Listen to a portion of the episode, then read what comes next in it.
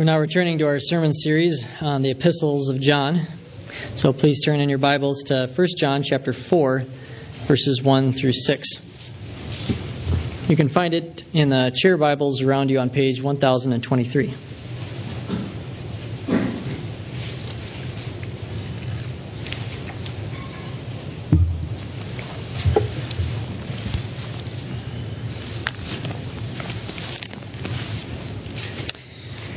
John chapter 4 verse 1.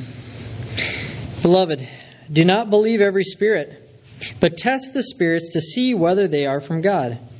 For many false prophets have gone out into the world. By this you know the spirit of God. Every spirit that confesses that Jesus Christ has come in the flesh is from God. And every spirit that does not confess Jesus is not from God. This is the spirit of the Antichrist which you heard was coming and now is in the world already. Little children, you are from God and have overcome them. For he who is in you is greater than he who is in the world. They are from the world, therefore they speak from the world, and the world listens to them. We are from God. Whoever knows God listens to us.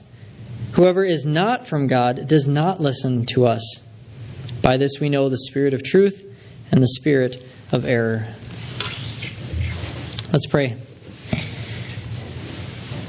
Heavenly Father, ever since the garden, when Satan spoke there to Eve and Adam, your people have been surrounded by and attacked by lying voices, by voices claiming to know the truth and God's will.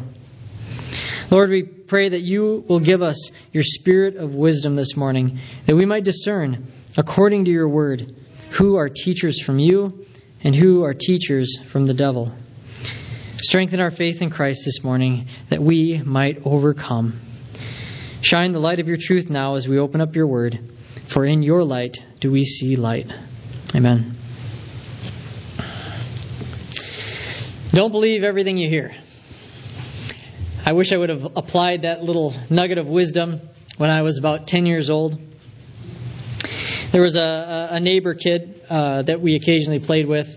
Uh, he came, he stopped by uh, one day, and uh, and and he told us that uh, under under the brick of the patio of our hundred year old house, that that someone a long time ago had hidden some money under under those bricks. Well, this initially sounded too good to be true, uh, but eventually curiosity just got the best of us. Uh, and uh, sometime after he had left, we uh, uh, took a shovel and, and proceeded to pull up some of the bricks. And guess what we found? Dirt. That's it. So don't believe everything you hear. Uh, the, that of wisdom, it, it's taken other forms as well. Uh, like, uh, like don't believe everything you hear, you see, or don't believe everything you read on the internet.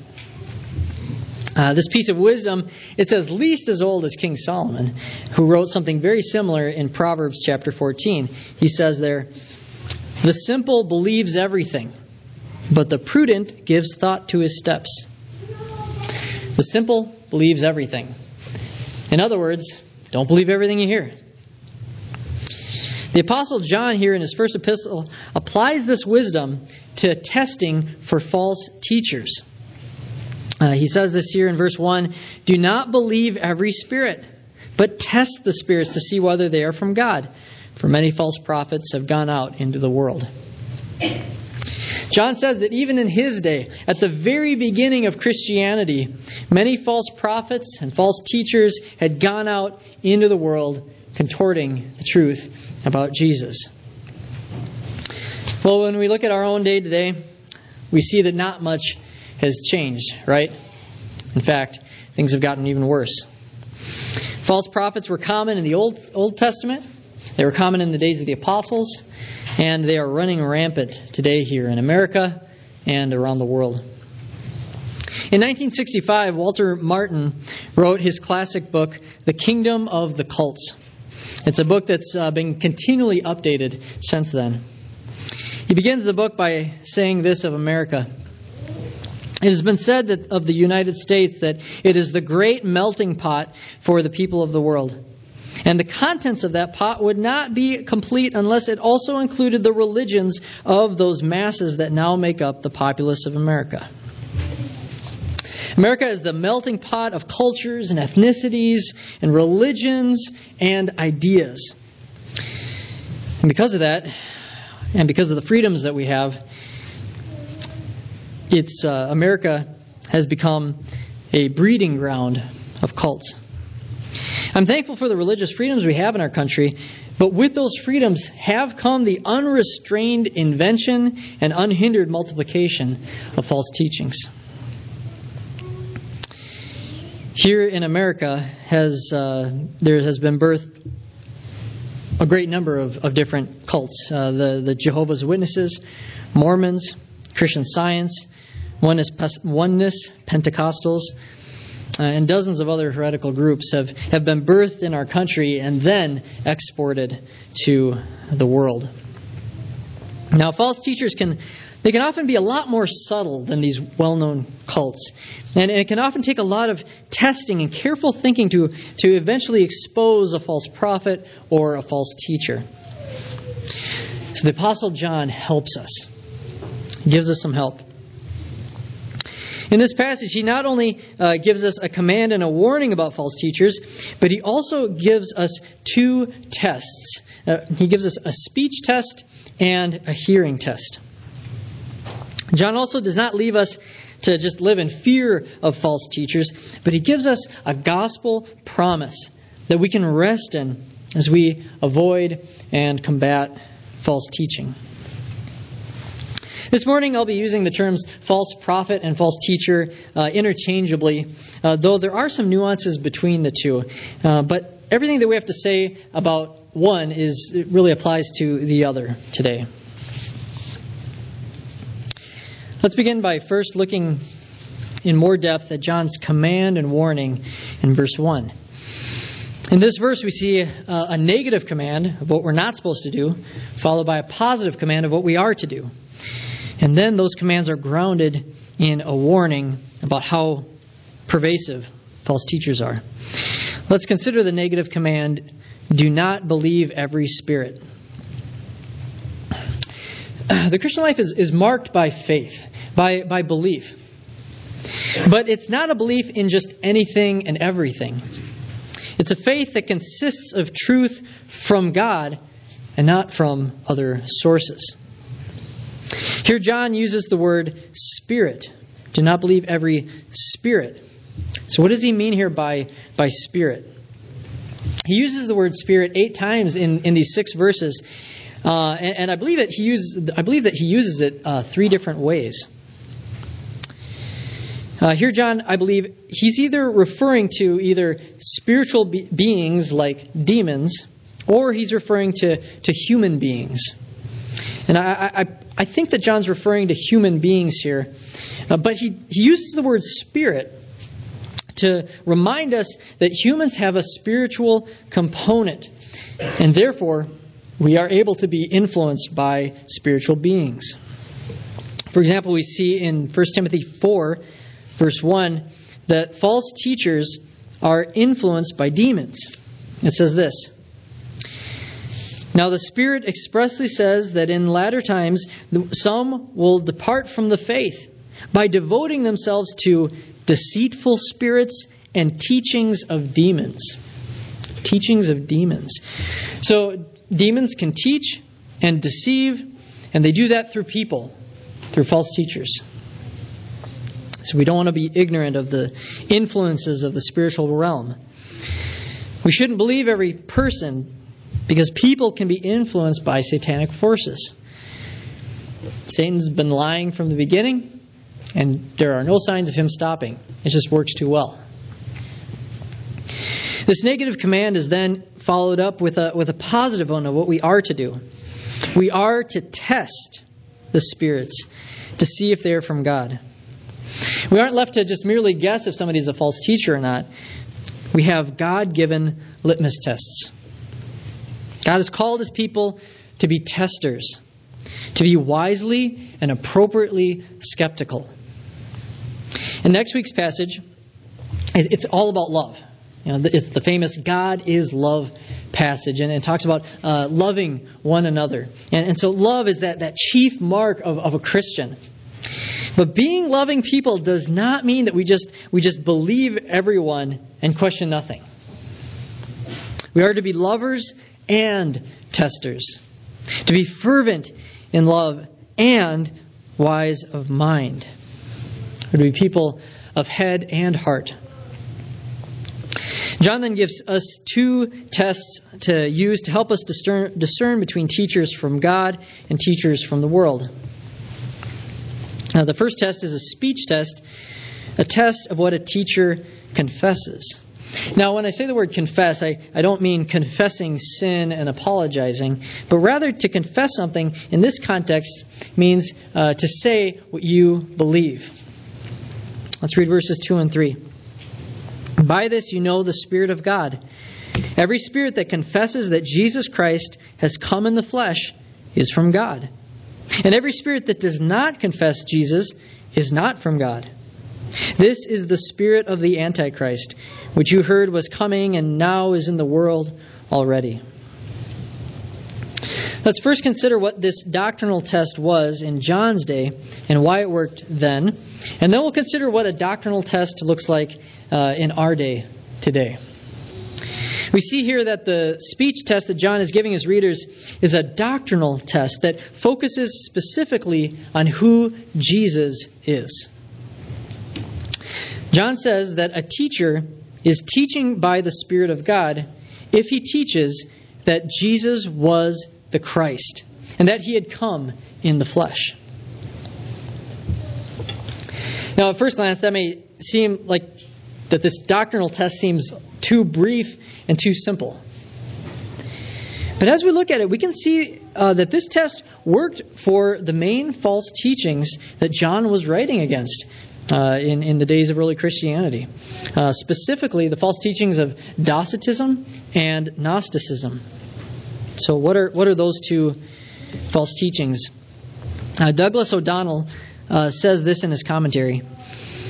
This creed is the death of Docetism, the belief that Jesus only appeared to have a body. So it looked like he had a body, but he actually didn't. That's Docetism. Uh, and Gnosticism, the belief that physical matter is evil. So if the physical world is evil, then if Jesus put on our flesh, then that means he was partaking in evil. He was putting on evil, and so he, he would be evil.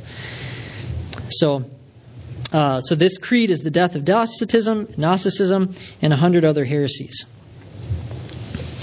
Uh, if we think about it, this, this creed here, that Jesus Christ has come in the flesh, would also go against Judaism because it confesses that Jesus is the Christ that the scriptures prophesied about. So, though this is a simple doctrinal test, only focused on the doctrine of Christ, it was what the Christians that John was writing to needed to fight against the main heresies that they were uh, encountering of their day. Now, as we jump 2,000 years to our day, uh, we see that a lot of new heresies have sprung up over 2,000 years, and uh, more will be invented, and, and many will just be repackaged. So, what does a doctrinal test look like today? Well, an expansion of heresies implies an expansion of doctrinal tests. And at the same time, in the same time of expanding doctrinal tests and seeing all these different heresies, we also need to keep in mind at the same time that not everything is a heresy.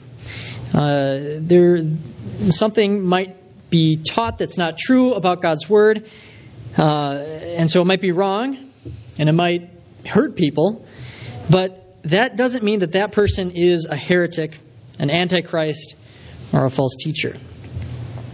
So how do we distinguish between doctrines that are that are heretical and doctrines that are wrong, but they just wouldn't make someone a false teacher? How do we discern between the two? Well, I think a very helpful way to begin to distinguish between doctrines is to categorize them into three different groups. Uh, some people categorize them into two different groups. Uh, I prefer three. There are first order doctrines, second order doctrines, and third order doctrines. First order doctrines are, are the primary doctrines of the Christian faith. Uh, Dr. Al Mohler says this that, they, that, that these doctrines are, are most central and essential to the Christian faith. These are doctrines that if, if someone denies them, I mean, they're so core to the Christian faith that that, that, that would be heresy. And the likelihood of, of genuine Christian faith for one who denies any of these first order doctrines is very slim. These core primary doctrines include what we believe about the Trinity, about Jesus being fully God and fully man, about justification by faith alone and in Christ alone, the authority of Scripture, the bodily return of Christ, the sinfulness of man, the substitutionary atonement of Christ for us, God's judgment of all men, and a proper view of obedience to God's law in the Christian life. So, so not legalism and not lawlessness, but rather a, a proper view of calling Christians to obedience. Now, in order to be saved, we, we don't need to have a perfect understanding of all of these primary doctrines. I mean, after all, if you think about it, like none of us have a perfect understanding of, of the, the mysteries of the Trinity. So in the year 2022, if a, if a teacher teaches something against these primary doctrines, or, or they're making prophetic claims about the future that, that don't come true, then we can safely say that they are not from God. Otherwise, if they do affirm uh, these, these core primary doctrines with us, then we can believe that they are a brother or sister in Christ. There are millions of Christians that agree with us on these first order doctrines across many, many denominations. And that's something that we should rejoice in. That's, that's, that's a really good thing. That's a beautiful thing. We are not an isolated cult that believes that only people who are saved are people within our church, within our denomination. So those are first order doctrines. Then there are second order doctrines. Al Mohler says this of these that uh, that they are distinguished from the first order set by the fact that believing Christians may disagree on the second order issues, though this disagreement will create significant boundaries between believers. So these doctrines, these are ones that just that, that don't fit John's litmus test. Uh, we must not use them to test if someone is, is not saved or, or, or, or, or a false teacher. Now, that's not to say that these second order doctrines are not important. They, they really are. They, they have significant impact on, on, on, uh, on how we worship and how we live the Christian life. So, what are some examples of second order doctrines? Well, here's a few uh, beliefs about the mode and recipients of baptism beliefs about the Lord's Supper, about spiritual gifts, Calvinism and Arminianism, men's and women's roles in the home and at church, views on creation and evolution, and beliefs about covenant theology or dispensationalism. Now, these are just a, a few examples. Uh, and, and, if you're familiar with any of these uh, theologies and ideas, uh, you can begin to see why they're important and why different denominations have formed uh, because of differing, differing views of them. So, differing views on, on these issues don't necessarily make someone a false teacher. But let me make a very important qualification. If someone teaches that a second or a third order doctrine is actually a first order doctrine, that you, you must believe it, it, how they believe it to be in order to be saved, then they are, they are a false teacher. We are not saved based on our view of, say, baptism, Calvinism, and Arminianism, covenant theology, dispensationalism. That is not why we are saved. That's an adding to the gospel of Jesus Christ. And brothers and sisters, let's let's not treat those who differ from us on these second order doctrines as if as if they aren't saved or as if they're false teachers. They are our brothers and sisters in Christ. And, and we will worship with them forever. So it's very important for us to, to, to link arms with them, link hands with them in appropriate ways, and, and engage in, in, in peaceful unity. Not without discussion, obviously, but, but, but, in, but in unity and peace. Then there are third order doctrines. Now, in brief, these are doctrines that Christians disagree on, but they're not as important. And, and you can usually find a variety of opinions about them, uh, even within a local church, and a lot of times even among pastors and elders of the same church. Uh, beliefs about eschatology, like, like on the millennium, uh, worship music styles, preaching styles, views on old earth versus young earth, uh, views on finances. Uh, these would be some examples of third order doctrines. So I find it very helpful to, to categorize uh, uh, these doctrines in, in, with, with these three different categories, not only for discerning false teachers, but also for unity, for helping cultivate unity with, uh, with other Christians, with Christians around the world. Now, I've encountered some Bible teachers who are intentionally vague about what they believe. It's hard to do John's speech test on them because they don't have clear statements about what they believe, about the most core beliefs about Christianity. Maybe they never teach on, on doctrine and they just give self help talks that reference God and Jesus occasionally. Well, I think it would be wise to say that if you can't do a doctrinal test on a teacher, I don't know, then maybe you should likely steer clear of them. Beware of teachers who will not give clear statements of faith. Beware of teachers who, who would just merely point you to their, their, their books and their other media to just find out what they believe, instead of offering clear, open statements of truth. Brothers and sisters, God is calling us to be discerning. To be discerning like the Bereans of Acts 17. When Paul and Silas came and taught the Bereans, they didn't just believe whatever they said, even though the apostle Paul was, was there and he's, he's teaching as an apostle. But the Bereans, they, they checked what he taught them with scriptures. It says there that, that they were examining the scriptures daily to see if these things were so. So this year, in 2022, let's read our Bibles regularly and closely. And let's be Bereans. Let's be Bereans when, when Pastor Chris teach, preaches and teaches, and when I teach and preach, be Bereans. Open your Bibles as we preach. Think carefully about what we say. Test us. I, I love that in, in the PCA, in our, in our denomination, that I have accountability, doctrinal accountability, not only from the congregation, but also from the session and from, the, from, from a presbytery of elders uh, which, which makes up teaching elders who have the same level of training, if not more training than I do, and also uh, accountability from the General Assembly of the whole church. And that's a lot of testing. Now, there's no perfect denomination or church government that can just completely keep out and instantly purge all false teachers. Our denomination is not completely pure.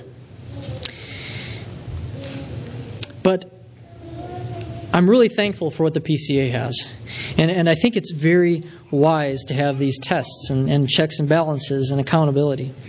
It helps protect the gospel from corruption, the sheep from wolves, and the pastors from false accusations. So as we test for false teachers, let's be Bereans and let's let's not and let's not do, do this alone. Let's do this together.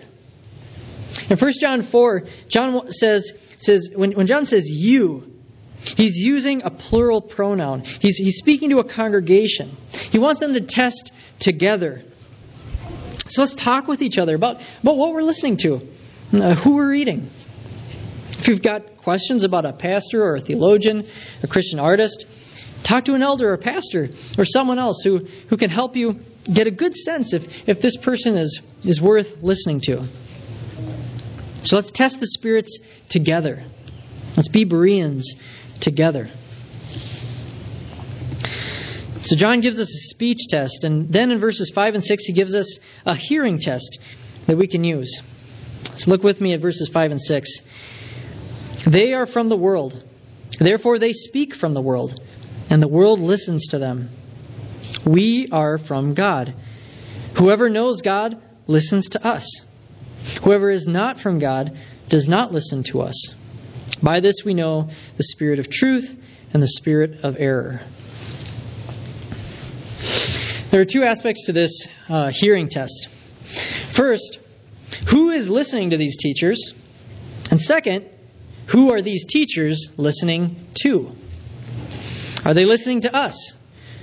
Are they listening to the apostles? In verse 5, we see that false prophets and false teachers are from the world. They were born from the world, they were raised and taught by the world, and they've been sent out by the world to do its Antichrist mission, whether they know that or not. So it only makes sense that false teachers speak worldly things, and the world listens to them, they understand what they're saying, and they affirm them. So as you observe a professing Christian teacher, also observe who is listening to, listening to them and agreeing with them. If the world loves them, then they may be saying something uh, to tickle their ears. And that's a, that's a warning sign to us that perhaps this teacher isn't from God, but rather it could very well be a sheep in wolf's clothing. Wolves don't listen to sheep. But wolves will listen to a wolf in sheep's clothing. In verse 6, John says that we can test for false teachers by seeing if they listen to us, to other Christians who hold to the teaching of the apostles. There's no such thing as a true teacher of God who is not a listener to God's people. A teacher who is not listening to others or studying others is on the fast track to becoming a false teacher. False teachers say that they believe the Bible, but they're often slow to associate themselves with others, with those who have been recognized as being doctrinally sound. It's very telling to find out who a who, who a teacher's favorite theologian is, uh, or, or, pastor, or, or, or author. Uh, if they never talk about anyone that they're following, well, that's, that's a red flag. Or if their teachers, they're, the people they're following, if, if, if they are false teachers, well then, yeah, that's a, that's a clear red flag too. Teachers are teachers from God are listeners to God's people. Beware those who are innovative, who are always producing new doctrine, new teaching who, who claim that they have finally found the right gospel, the pure gospel, who claim that they have uncovered the secrets of spiritual power and abundant vitality for the Christian life, that they've come to truths that have just been suppressed for centuries. Beware of teachers who have no doctrinal accountability from anyone.